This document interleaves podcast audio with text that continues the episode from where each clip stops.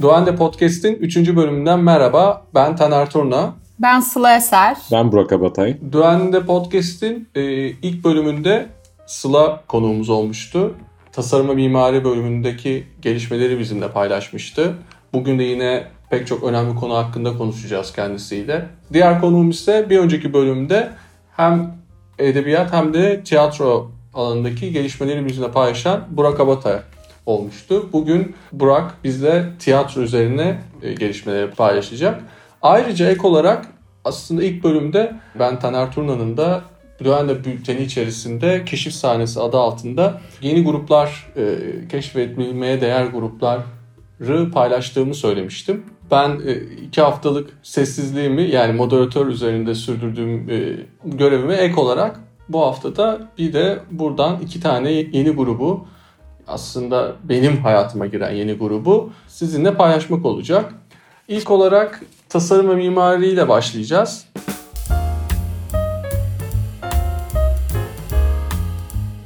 Bu da aslında güzel bir gelişme var. Yine biraz da sosyal medyanın gücü, biraz da böyle hızlı reaksiyon vermenin e, ödülü olarak bir gelişme var. Ebabil kuşları Evet Taner, e, geçtiğimiz hafta Duende'de e, Galata Kulesi'nde başlayan restorasyon çalışmaları ile yılın bu zamanında e, kulede yuva yapan ve üreme mevsiminde olan ebabil kuşlarının tehlikede olduğunu belirtmiştik. Halk ve sivil kuruluşlar da iskelenin böyle bir zamanda kurulmasının yanlış olduğunu ve kaldırılması gerektiğiyle ilgili dilekçeler vermişti ve dediğin gibi sosyal medyada çokça paylaşım oldu. Ve e, güzel bir sonuç geldi. Kültür ve Turizm Bakanı kulenin dışındaki restorasyon çalışmalarının durdurulduğunu ve sonbahara ertelendiğini açıkladı. E, şu an e, kulede iç restorasyon devam edecek. Bu sayede ebabil kuşları da yuvalarına ulaşabilecek ve yavrularını koruyabilecek. Sonbaharda da kuşlar Afrika'ya göç edecek. Böyle bir güzel gelişme yaşandı. Kuşları her zamanki yerlerinde ve her zamanki düzenlerinde ağırlıyor olmaktan dolayı e, hepimiz mutluyuz e, diye söyleyebilirim. Bir sonraki konumuz da aslında tasarım bienali. Yani önemli bir konu. İstanbul şehrinin bence önemli e, etkinliklerinden bir tanesi sanat takvimi içerisinde. Bunu, burası ile ilgili içinde bulunduğumuz pandemi sürecinden de kaynaklı bilinmezlikler vardı. Bu bilinmezliklerin çok büyük bir kısmı e, yapılan açıklamayla birlikte ortadan kaldırıldı. E, tarih ve e, aslında program stratejisi açısından. Şimdi bu konuyla ilgili detayları bizle paylaşır mısın? Evet Taner dediğin gibi Biyeneller şehirlerde de doğaları gereği etkileşim ve diyaloğu arttırmayı hedeflerler. Ve pandemiyle tabi gelen fiziksel mesafelenmeyle e, önlemler nasıl olacak? E, nasıl e, bu etkileşimimiz etkilenecek? Hep birlikte göreceğiz. Tabi Tasarım Bienalinin e, yeni formatını açıklaması da bizlere bir umut verdi. Yeni formatın yanında Bienal mekanları ve katım, katılımcıları da açıkladı. Eylül'de e, açılması plan, planlanıyordu ancak 15 Ekim'de başlayacak. Mariana Pestana kuratörlüğünde gerçekleşecek ve teması empatiye dönüş birden fazlası için tasarım başlığını taşıyacak. E, yine farklı ülkelerden ve disiplinlerden e, projelerin e, Biennale katılması e, bekleniyor ve Kasım 2020 tarihine kadar da açık olacak. Tabii Biennale'in kısaca 3 e, eksende bir araya gelecek programına bakarsak hem dijital ortamda hem de fiziksel ortamda yayınlanacak bir e, program görüyoruz. 3 programdan ilki dijital ortamda yayınlanacak Eleştirel Yemek Programı adlı bir video serisi. E, bu video serisi için her hafta bir bölüm yayınlanacak ve e, alanında farklı uzmanlar günlük hayatımızdaki yiyecek alışverişine, gıdaların tedariğine, gıda tüketimlerimizle ilgili bizleri e, sorgulatmak, sorgulatmayı amaçlıyor. Gündelik yiyeceklerle olan alışverişimiz, ekolojik ve ekonomik koşullarla nasıl ilişkili olacak bunları görebileceğiz. İkinci programın adı da Kara ve Deniz Kütüphanesi adlı bir program. Tabi hali hazırda Akdeniz Havzası'nda ekonomik ve çevresel dirençlenme adına araştırmalar yapılıyor. Ve bu araştırmaları yapan e, tasarımcılar ve düşünürlerin de projeleri Biennale'de bir seçki halinde sunulacak. Ve bu projelerin de Cihangir'deki Art Kültür'de bir araya gelmesi planlanıyor. Üçüncü program ise Yeni Yurttaşlık Ritüelleri adında bir dizi. Burada da e, kentlerde bir arada yaşama temasını ele alan projeler sergilenecek. Tabii bu projeler de sadece e, Pera Müzesi ile sınırlı kalmayıp şehrin farklı sokaklarında insanlarla buluşacak. Aynı zamanda kısaca temaya bakalım. E, tema empatiye dönüş ve birden fazlası için e, tasarım başlığını taşıyor. Tabii günlük hayatta hepimiz e, empati kelimesinden söz ettiğimizde başka insanlarla kullan, kurduğumuz bağları anlat, anlatmayı düşünüyoruz. E, ancak Bienal e, terimin, e, kelimenin kökenine gidiyor ve bu kelimenin aslında nesnelere ve doğal yaşama olan hisleri e, kapsadığını da vurguluyor. Yani e, tasarım Bienali ile birlikte e, bizleri mekanların, mikroorganizmaların, tüm canlı türlerinin bizleri nasıl bir araya getirdiğini inceleyeceğiz ve bu bağları sorgulayacağız. Çok teşekkürler Sıla. Bu detaylı paylaşımın için İstanbul Bienali ile ilgili sana podcast'in ileriki bölümünde tekrar geri döneceğim. Aslında bu haftanın çok önemli gündem, gündemi olan bir konu hakkında yani Hasan Keyf hakkında daha detaylı bir e, konuşma e, yapacağız.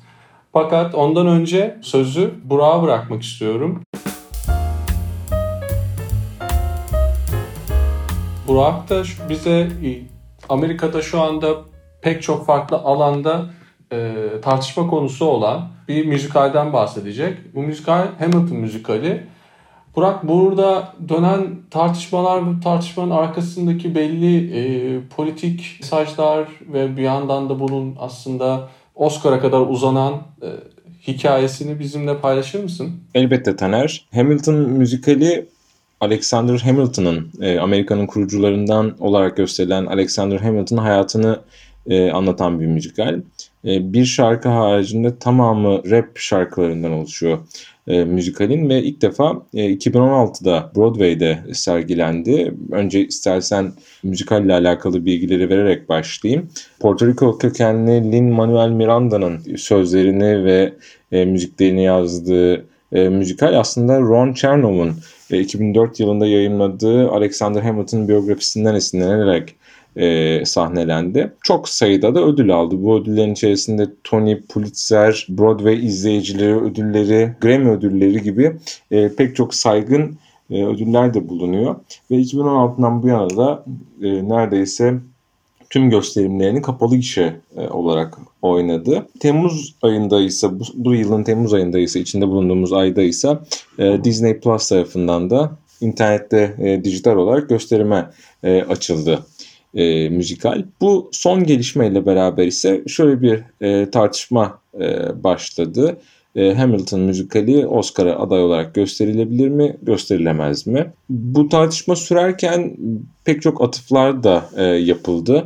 E, misal 1976 yılında James Whitmore'un e, tek kişi gösterisi Give Give Em Hell Harry e, isimli tek kişilik gösteri e, Oscar'a aday gösterilmişti. Bazı e, film eleştirmenleri, bazı e, otoriteler e, bunun e, yeniden Hamilton müzikalinin Oscar aday olmasını e, önünü açabileceğini söyleseler de e, akademi aslında yaptığı bir açıklamada bunun mümkün olmayacağını çünkü 97 yılında e, mevzuatın değiştirildiğini ve hiçbir canlı performans kaydının Oscar aday, aday olamayacağını açıklayarak e, aslında bu tartışmada son noktayı koydu. Oscar meselesi böylelikle kapanmış oldu. Bu Lin-Manuel Miranda için üzücü bir haber tabii. Aldığı çok sayıda ödülün e, yanı sıra e, Oscar heykelciğini vitrinine koyamayacak olması onun için üzücü bir haber. E, ikinci bir tartışma ise müzikalin Hamilton hayatının ne kadar e, doğru anlattığı noktasında. Hamilton Amerikalılar için, Amerikan kültürü için, Amerika Birleşik Devletleri için e, önemli bir figür. Bu yüzden Amerikan milliyetçileri çok sayıda e, eleştiriyi ardarda arda e, sıralayarak e, müzikali e, Hamilton'ı eksik gösterdiği yönüyle e, eleştirdi. Aslında bu tarz biyografik e, eserler e, için yapılan ilk eleştiri değil. Yani çok sayıda biyografi e, eserini e, gördüğünüzde, sahnelediğinizde ya da kitabını, e, sinema filmini yapmaya kalktığınızda e, bu tarz eleştirilerle e, yüz yüze gelebiliyorsunuz. E, Lin-Manuel Miranda ise bu eleştirileri e, çok net bir biçimde hani ben gördüğüm ve hissettiğim kadarını Ron Chernow'un kitabından okuduğum kadarını sahneledim diyerek cevapladı. E, ama öte yandan bir de müzikalle alakalı arka planda da e, pek çok bilgi de var aslında. O bilgilerden birkaç tanesi bir hayli politik ne diye soracak olursan Amerika Başkanı Donald Trump'ın vakti zamanında müzikale boykot çağrısı yapması bunlardan bir tanesiydi. Buna sebep olan olaysa 2016 yılında 18 Kasım 2016'da e, başkan yardımcısı seçildikten 10 gün sonraya denk geliyor bu da. Mike Pence'in Broadway'de oyunu izlemesinin ardından e, müzikalin oyuncularının sahne müzikal sonunda performansları sonunda bir mesaj okumalıydı. Ne diyorlardı o mesajda? Yeni yönetimimizin bizi, gezegenimizi, çocuklarımızı, ebeveynlerimizi savunup devredilemez haklarımızı koruyabileceği konusunda endişeliyiz. Biz bu endişelere sahip olan Amerikalılarız. Ee, ama bu şovun sizin Amerikan değerlerini korumak noktasında yaptığınız çalışmalara e, ilham vereceğini e, umuyoruz e, cümleleri yer alıyordu mesajda. Bunun ardındansa Trump e, müzikali boykot çağrısında bulunmuştu. Pence daha sonra Fox News'ta yaptığı açıklamada burası özgür bir ülke ve böyle şeyler yapılabilir, söylenebilir demişti. E, Mike Pence ile Trump arasında bir gerilim var mı yok mu e, tartışmasına da sebep olmuştu müzikal. E, ama herkes biliyor ki daha öncesinde Trump öncesinde ise Başkan Obama ile yakın bir bağ, prodüksiyon ekibinin yakın bir bağ kurduğunu biliyoruz. Daha sonrasında Trump'a karşı demokratların adayı olan Hillary Clinton'a verdikleri açık destekte oyunu yine politik bir figür haline getirmişti.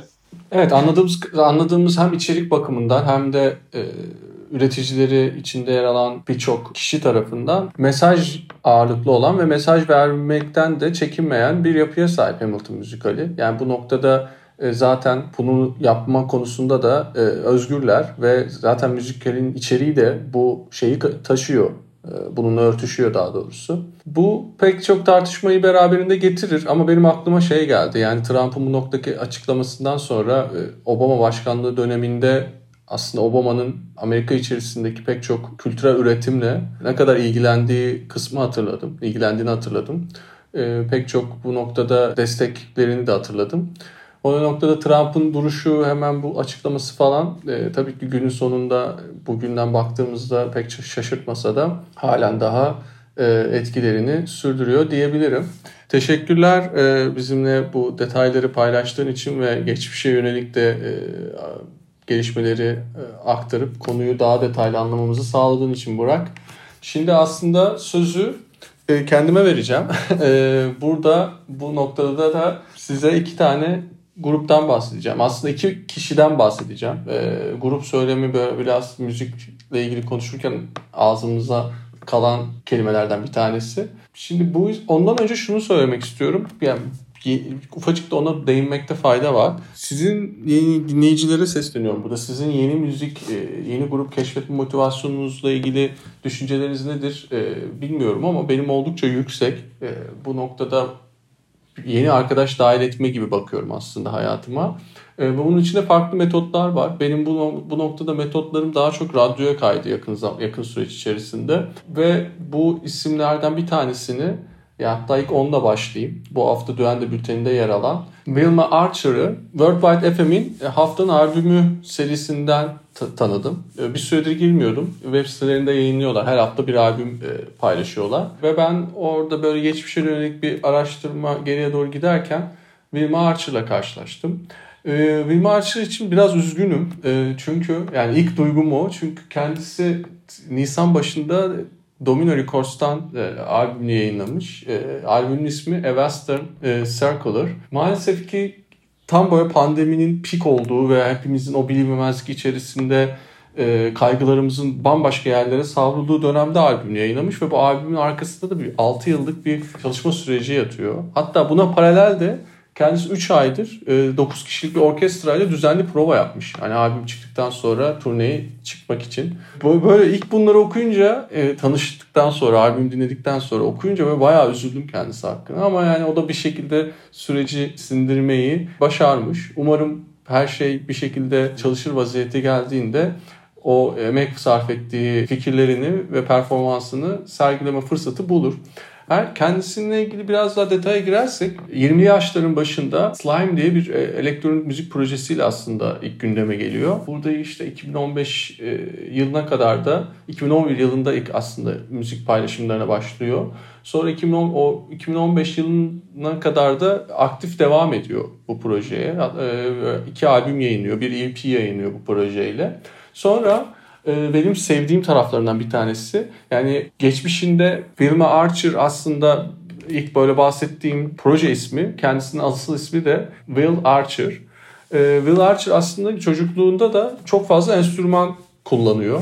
Bunların başında alto saksafon, piyano ve davul geliyor. Böyle multi enstrümantalist ve e, e, geliştir yetişmesinin ardında ve böyle pek çok cover bandli geçmişinin ardında bir, bir elektronik müziğe yönelim oluyor. Sonra o elektronik müzikte yönelim aslında süre içerisinde yeniden geçmişine dönmesine ve bu ilişkileri birleştirmesini sağlıyor. Ve günümüzden sesleniyor. Yani kendi güncesinden sesleniyor diyebilirim. Ee, şu anda kendi ilgi alanının daha çok yaylılar üzerine olduğunu söylüyor ki bunu aslında albümde e, dinlediğinizde görebilirsiniz.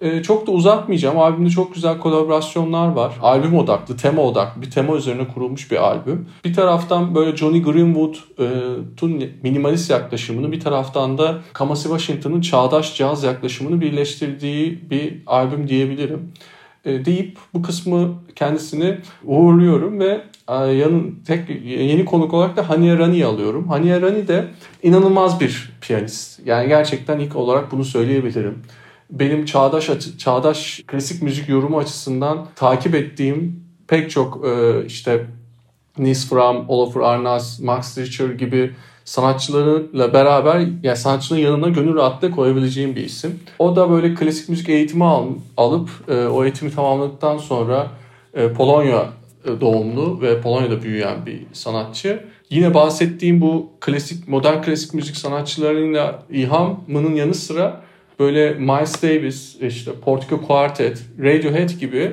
aslında sese ve müziğe öznel yaklaşım gösteren projeleri takip etmiş ve bu projelerin e, peşinden giderek müzik üretmeye başlamış. Onun da albümü bu yine pandemi sürecinde çıktı. Home isminde bir albüm. E, o da Mayıs ayında çıktı yanılmıyorsam. Aslında ilk bahsettiğim grup e, Wilma Archer'ın la beraber ortak noktaları şu. Albümlerini bir tema üzerine kurmaları. Ve o temayı bizim de dinleyici olarak dinlediğimizde, albüm dinlediğimizde hissedebiliyor olmamız. Bu aslında müziğin bu denli yoğun tüketildiği bir dönem içerisinde oldukça e, değerli bir yaklaşım ve değerli bir algı. E, değerli bir sanat ürünü. Dolayısıyla bir de e, yani bu iki albüm üzerinden bu sanatçılarla tanışmanızı tavsiye ederim. Son olarak da Hani Rani'nin F Major isimli bir e, inanılmaz bir video aslında video klip de demek değil bir filmi var YouTube'da.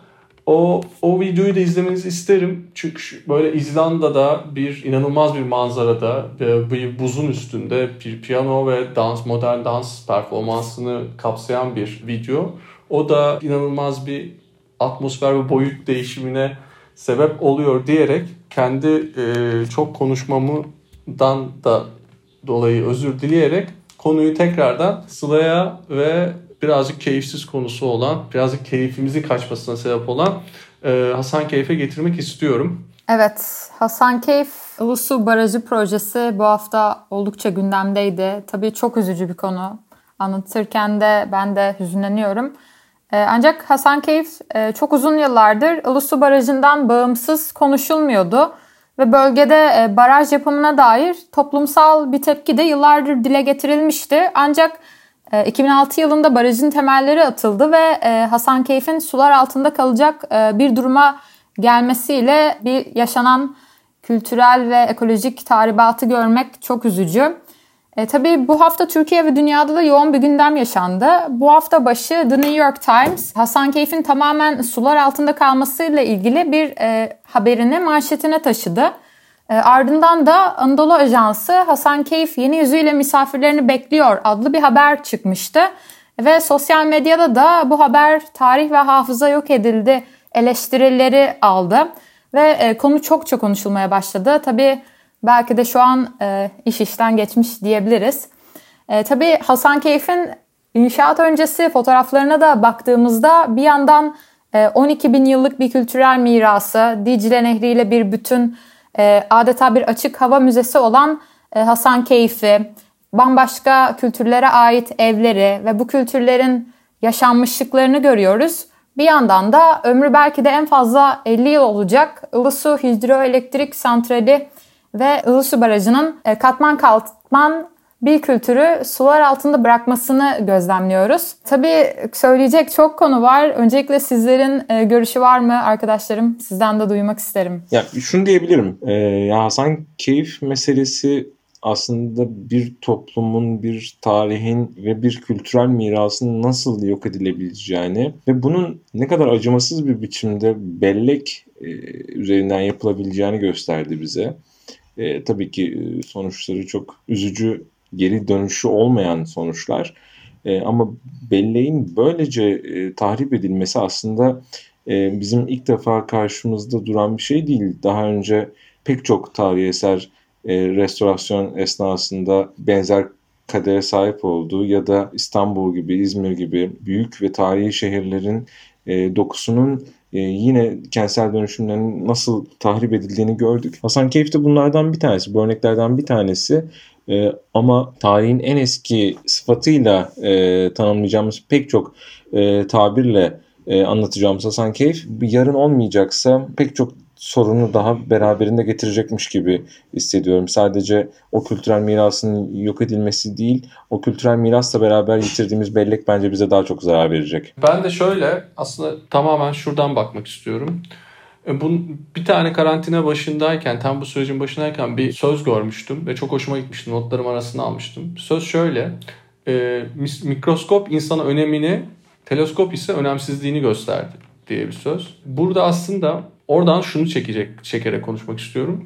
İnsan olarak kendimizi aslında pek çok şeyin ortasına, merkezine yerleştiriyoruz. Ama şunu da unutuyoruz. Yani burada varlık olarak zaten e, tek olmadığımızı e, dünya üzerinde baktığımızda da biliyoruz. E, ve bu evren içerisindeki pek çok küçücük nokta olduğumuzun da farkındayız. Dolayısıyla bana şey hiçbir zaman mantıklı gelmiyor. Yani orada bir elektrik ihtiyacı ya da herhangi bir insani ihtiyacın karşılanması için orada var olan ve işte e, zamana meydan okumuş e, herhangi bir yapının, yapılaşmanın, herhangi bir sanat eserinin ya da herhangi bir şeyin bizler tarafından zarar görmemesi gerektiğini düşünüyorum. Bu da insanı aslında süreç içerisinde yıllar geçtikçe kendisini biçtiği önemi ne kadar e, artık haddini aşan ve başka boyutlara geldiğini gösteren bir örnek. Maalesef ki üzücü bir örnek. Ders çıkartılması gereken bir örnek deyip daha da uzatmadan tekrar sözü sana bırakıyorum Sıla. Bu arada The New York Times'taki haberde gazetenin e, İstanbul büro şefi Carlotta Gall e, aslında son 6 aydır bölgeye e, bölgedeki değişime tanık olmak için ekibinden bir fotoğrafçı ile bölgeyi tekrar tekrar ziyaret ediyor. Ve e, aslında fotoğraflarda da e, görebilirsiniz. Kültürel miras kaybının yanında özellikle evlerini ve geçim kaynaklarını kaybeden insanları da görüyoruz.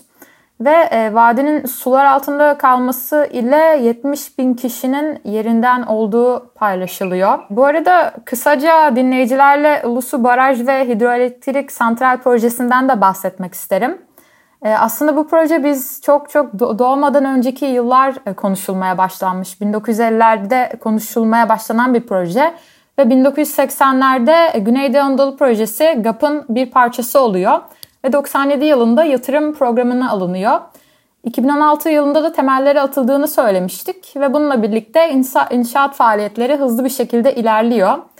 Tabii yetkililer e, gözünden bakarsak bu projenin e, Güneydoğu Anadolu bölgesinin kalkınmasına katkı sağlayacak bir e, su sunun depolanacağını söylüyor yetkililer ve ithal kömür ve gaza olan bağımlılığın azaltılması için bir seçenek olduğunu vurguluyorlar ve de bir dolgu antik liman kenti yapılıp bölgenin turizme açılması amaçlanıyor. Aynı zamanda e, ilginç ki e, Hasankeyf'le ilgili Kültür ve Turizm Bakanlığı Tanıtma Genel Müdürlüğü'nün internet sitesinde e, şu bilgiler yer alıyor.